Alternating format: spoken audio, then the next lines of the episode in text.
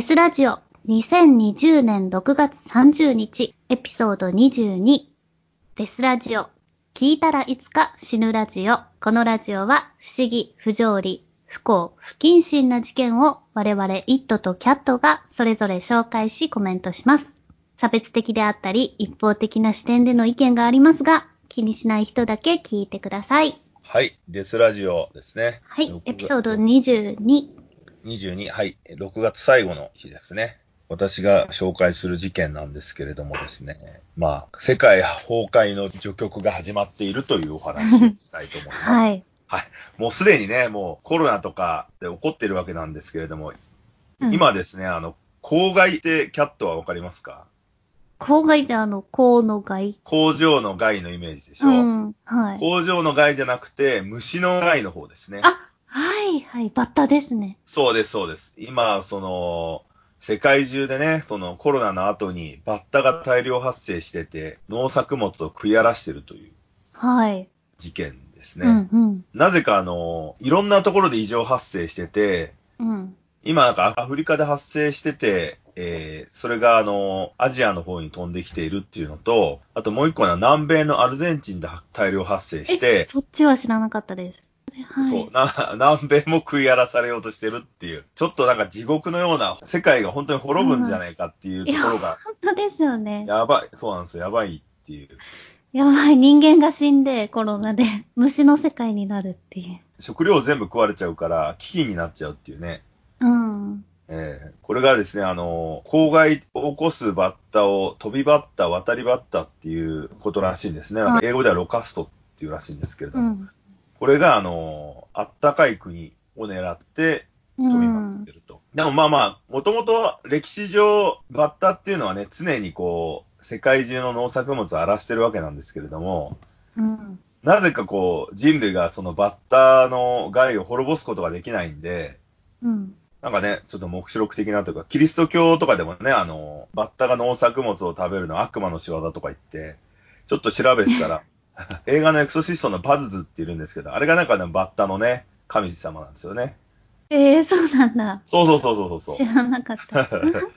アッカドに伝わる風と熱風の悪霊パズズは、公害を具現化したものとされるっていうふうに、ちょっとウィキペディアに書いてあって。あと映画のエクソシストパート2だとやっぱね、あの、バッタが、その、嵐に来るんだよね。悪魔の代わりに。だからそういう、なんか昔から人間に災悪を与えるのをバッタがたくさん飛んでくるっていうイメージで、ええー。人類はね、こう、戦ってきたんですね。へーそうでも、それ、今までは結構自然に消滅してたんですか？この冬になったとかそういう。そうそうそう、何なんかね、理由で。もともとバッタはあの、この進化したバッタは移動を続ける渡り鳥みたいなバッタなんで、あったかいところから、しかも一箇所にいたら農作物全部食って何もなくうんなくしちゃうんで、あるところを移動していくわけですよ。うんうん。で、最終的にアフリカから来たバッタはアジアに住んで、あの、ヒマラヤとかの寒いところに行って全滅するっていう、あ食うものがなくなって。あ、なるほそうどね。いう、そうそうそうそう、うんそういうパターンなんだけど、今なんかね、ちょっとね、あの、バッタもこう、ちょっと頭良くなったのかしんないけど、こう、アフリカから上がってきて、ソマリアとかこう、回ってきた後に、戻ってきちゃってインドに今行ってるらしいんだよね。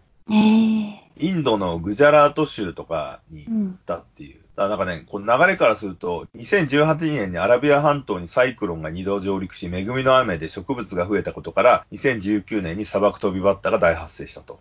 それであの、2015年から続くイエメン内戦で対策ができなかったので、サウジアラビア、オマーン、イラン、パキスタン、インドにまで被害を拡大。で、2020年今年ですね、東アフリカでの砂漠飛びバッタ大発生にも影響を与えたっていうので、その卵を産んでいくわけですよ。移動するときに。うんこの卵を駆除しないといけないんだけど、それができないとまた、それが次の年にも再発生しちゃうっていう。ああ。え、なんかあの、どんどん大きくなってるって聞きました。そうそうそう、数が増えてんだよね。あと、あと進化してね。そうそうそう、なんか個体の大きさも、そうそうそうそなんか飛びやすいように羽だけが大きくなるとか、そうでしょうね。う。うん。しかもなんか毒怖いですね。毒性の植物まで食うから、えー毒があるよって、その毒の耐性もできちゃってんだよね。ああ、そうなんだ。なんか、そうですね。え、じゃあそのバッタを食べるのもあんま良くない？いや、食べれないんだって。食べないんだ。そう。なんか日本だとさ、イナゴを食べるがあるそうそうそでもあの、イナゴじゃないから、トノサマバッタなんで、う。そうだもよね。っとね、節々が硬いらしくって、え、やだ。食べれないやって。そうそうそう。あの、アフリカで、あの、穀物が全部食べられて、コロナどころじゃない、ね、飢餓で亡くなっちゃう人が出てきてるってそうそう。聞いてます。そうだね、うん飢えて病気になってし、病気のまま飢えて死ぬっていうね、うん最悪な死に方だけど。ちなみにあの、海を、このバッタって異常に飛ぶんだよね。なんか100、100何キロも1日で飛べんだって。ええー、本当？なん100キロ、か、そえー、う。100キロ以上飛ぶっていうね、恐ろ鳥しい。みたいな。そうそうそうそうそう。そうなんですよ。あ、そうなんだ。なんか最初は海は越えられないってされてて、でも越えてきてるのは、こう、海で死んじゃった自分たちの仲間の死体の上をぴょんぴょんぴょんって飛んでいってるって聞いた。まあでも、それぐらいはするんじゃないですかね。そうだよね。まああまりにも大量だからそれも可能なんですよね。あとはまあ、海に落っこちたら魚が食うからね。なんかその辺は大量になるらしいよ。うん。魚が、魚がたくさん超えて。うんだそさ海で死んでくれれば結構いいフードチェーンになるんだと思うんですけど、なかなかね、それがどうなってんのかわからないですけど、まあ異常に、うんとりあえず増えてて、ちょっともう、なんだっけ、記事で面白かったのが、そのインドとかは殺虫剤とかないから、金物を鳴らして追っ払うとかいう、え、音？音で追っ払うっていう、そんなこと、いええー、そんなの嫌がんのかな？や、嫌がんないでしょ、多分。だから多分。怒ってるっていう姿勢だけじゃないよ、多分。なんとも言い難い狂。ったのかな？あ、ここに書いてあるよ、ほら。2019年、インドのグジャラート州でバッタの大量発生が見られ、農作物に大きな被害が出た。殺虫剤による駆除が行われたが、地域には鍋な鍋などの金属を打ち鳴らしてバッタを追い払う風習が残されており、古くから大きな被害に悩まさ悩まされてきたことが伺われるって書いてあるから、なんか、金属を打ち鳴らしてバッタを追い払う風習っていうのがまあ一応あったっていうことですね。えうわ、これすごいな。今年の東アフリカは、ケニアでは過去70年で最悪の規模になり、2400平方キロメートルの広範囲に及ぶ群れがいたっていうねー、。うおーいや、恐ろしいよね、これ。あうん。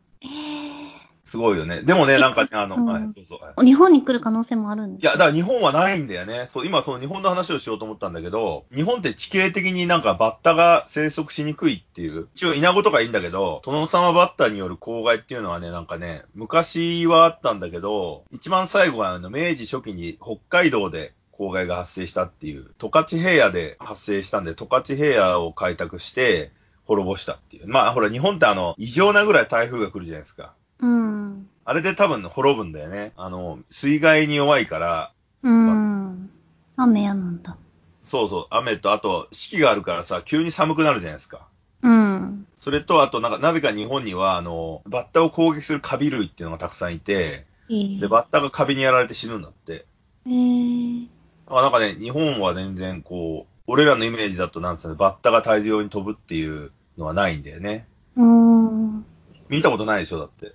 ない。でもなんか今回ばかりはあるんじゃないかって怖かったです。なんか本当に異常だから、中国にも迫ってる、インドの次、中国で、本当このままどんどん来たらどうしようって。ああ、なるほど、なるほど。うん、まあ、中国は攻撃されるかもしれないけど、中国広いからね。うん。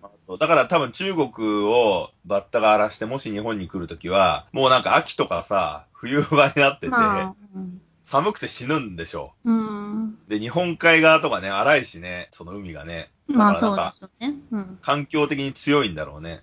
うん。だからまあ我々はなんかその、公害って言ってもはぁっていう感じなんだけど、世界中だとね、大変だって。でもね、アメリカはね、ほぼ滅んでるみたいなんだよね。えー。ロッキー飛びバッタっていう、なんかアメリカの飛びバッタがいるんだけど、もう1000 1900年初頭には絶滅させてるから、えー。すごいよね、絶滅させる。アメリカ人ってやったら絶滅させるの好きだからね。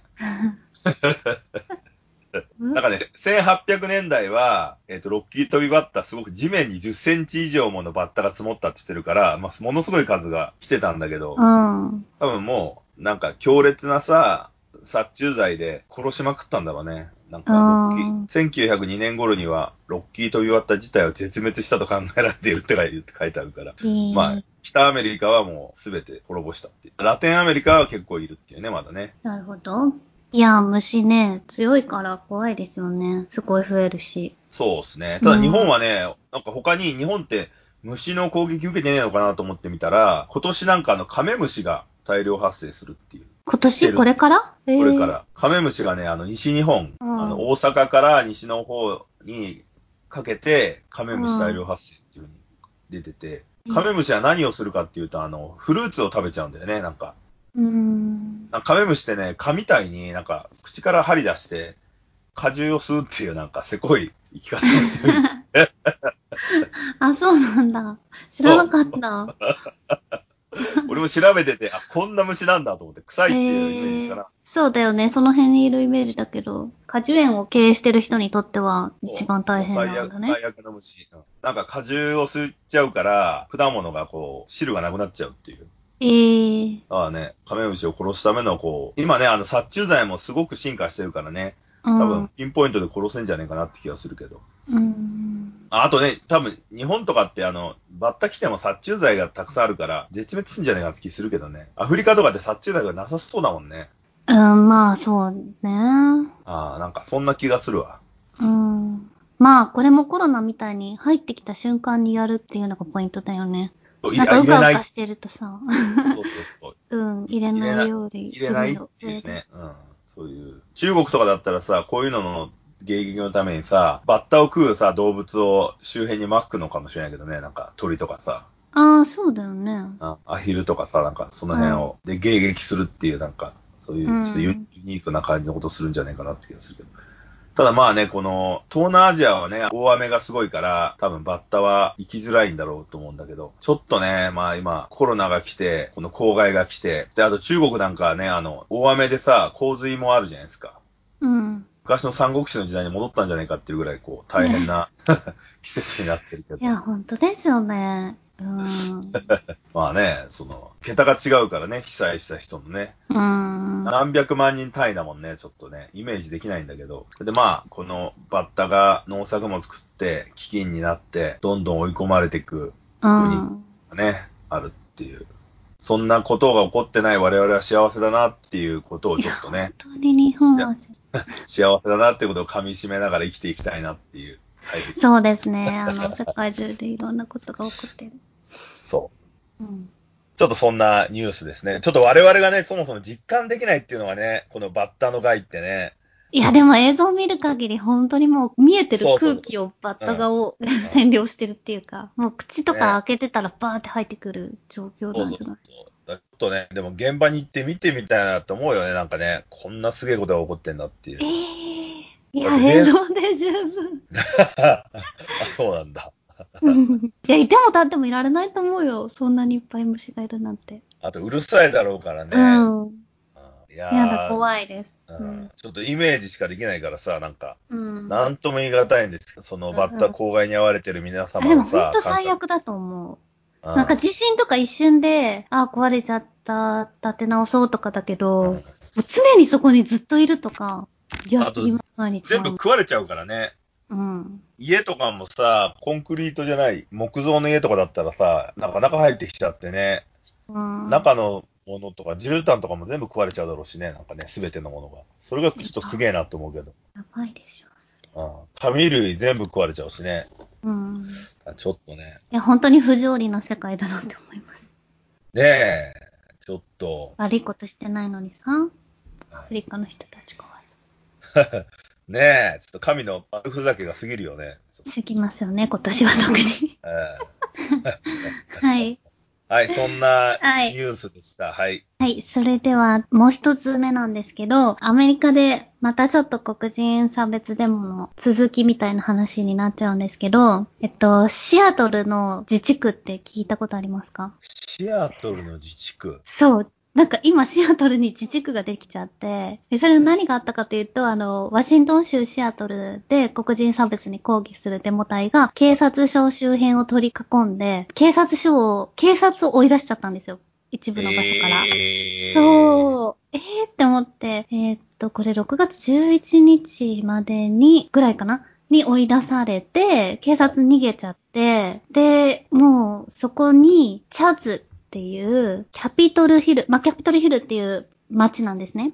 はい、キャピトルヒル自治区っていうのを設立しましたとかって言い出して、ほうほそう、それでそこに、あの、見てみると、まあもともとこう、デモ対、対警察みたいな押し合い、へし合いが、まあ一週間以上続いてたわけですね。で、それで警察は撤退しちゃったから、じゃあ俺たちがここを管理するんだとか言って、で、シアトルでは、その銃を持つことも民間に許されてるので、はいまあなんか俺たちの場所は俺たちで守るみたいな感じで、うんあの、なんていうんですかね、ボランティアの警察みたいな、ボランティアの見見守り隊とかで、そこを占領して、で、結構お祭り騒ぎになったんですよね。まあ誰でも入れるので、そこ。うん。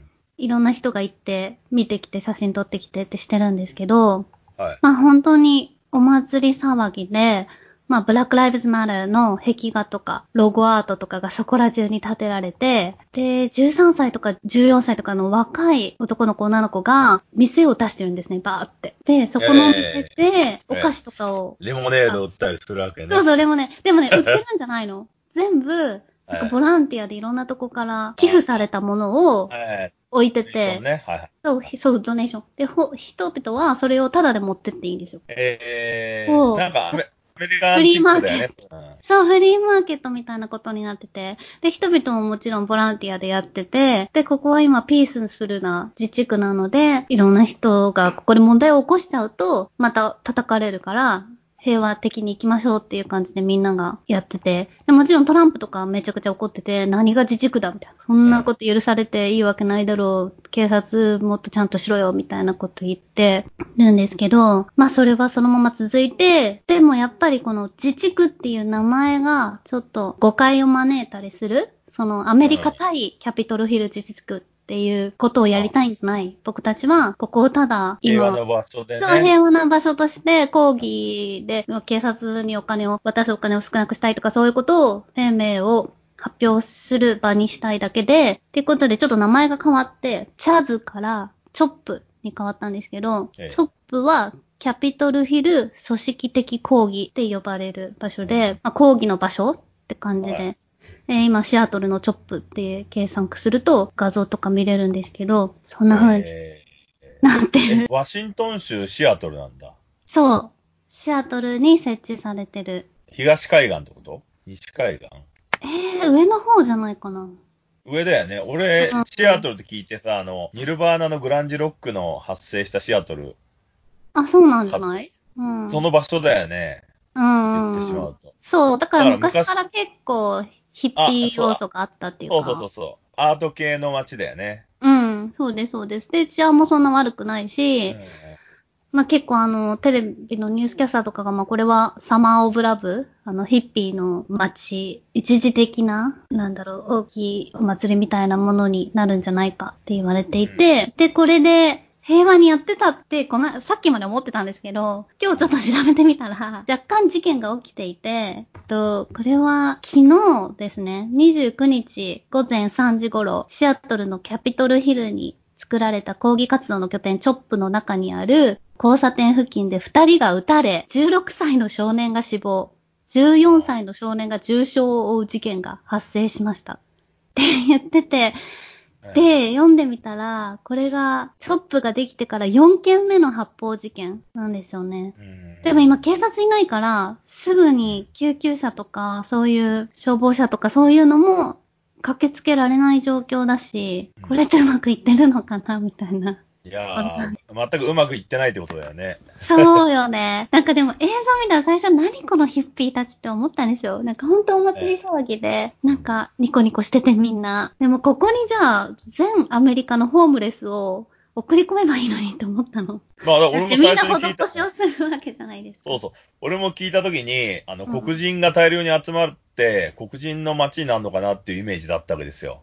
ああ、全然白人もいっぱいいるんです。だってさ、あの、今回のやつって白人が黒人をいじめたからトラブルになってるわけであって、うんで、白人が全部お金をドネーションで集めて、黒人たちを楽しくしてやるっていうようなイメージだったんだけど、そういうわけじゃないんだね。白人たちでワイワイやってるだけっていう。結局何も変わってないんじゃないかっていう。そうね。うん。結局なんか、ねわーって勢いづいて、警察、ファックポリスで警察をやって、やったぜ、うまくやったぜ、俺たちの勝ちだってやってるんだけど、結局その、リーダー的な存在もいないし、ね。結局じゃあどうなりたいのって言われても、誰も分かってないんですよね。うん。ここにいる人たちが。で、このお祭りいつまでやるの？でもまあなんかほら、彼らのさ、バックボーンというか根幹はさ、神が神がって言ってるから、神が何とかしてくれるだろうとかって思ってんでしょ？盲信してる人たちだからさ、クリスチャン？そうそう。うん。クリスチャン要素はあるじゃん最近ね、最近ね、でも、キリストは黒人だった説を言ってる人がいて、牧師さんが言ってるのかな？黒人の。まあでも、すごいあり得るじゃないですか。キリストが生まれた時代とか、その場所を考えると、まあり得るんですけど、まあまあそれアで、ラブ人だけどね。そうそうそう。